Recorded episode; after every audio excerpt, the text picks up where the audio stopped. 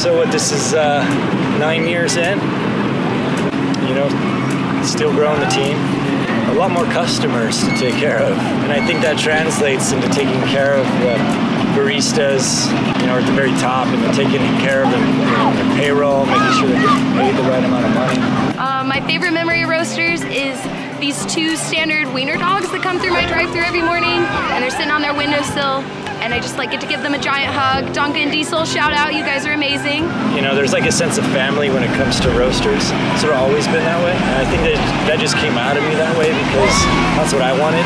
I wanted to, you know, love what I did and enjoy work. You know, I wanted to hang out with cool uh, customers and talk about their day and their week and all that stuff. And, you know, it's really turned into something pretty phenomenal.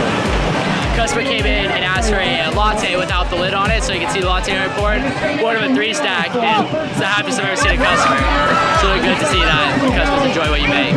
This is the only job I've ever had. Wake up and I'm like, oh, I gotta go to work. It's it's all just, I can't wait to get to work. You know what I mean? You know, it's really cool that we can come to an event like this once a year, twice a year. You know, we do other small things. It took a, you know, a lot of my uh, top managers to Hawaii this year, which is pretty rad. It was a big dream of mine from the early days.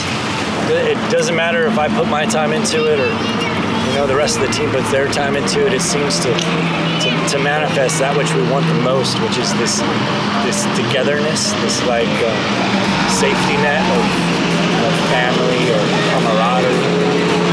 And uh, that's what the customers see. That's what Tri City sees. Um, my absolute favorite memory was at the grand opening dinner for Keenan Kennedy. I was asked to give a speech last minute, and I stood up and faces of all the employees sitting around, being really excited for the grand opening the next day, and getting to just speak from my heart. It was fantastic.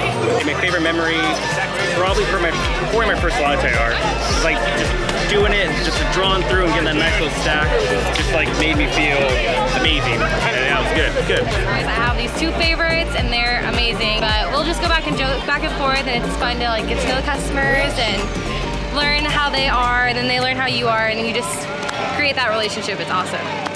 We've, we've never been this pristine. We've never been this mature. We've never been this developed. And uh, I'm really proud of the you know thing that we've all created together. Thank you so much, Tri Cities, for all your support. We are in debt to you daily, and uh, we, we work every day to to bring a better product and a better service. And by, by doing a party like this, we sort of build up that camaraderie to go out there and, and, and, and serve with a higher purpose. So much love to you and blessings. Amen. Roasters. Out.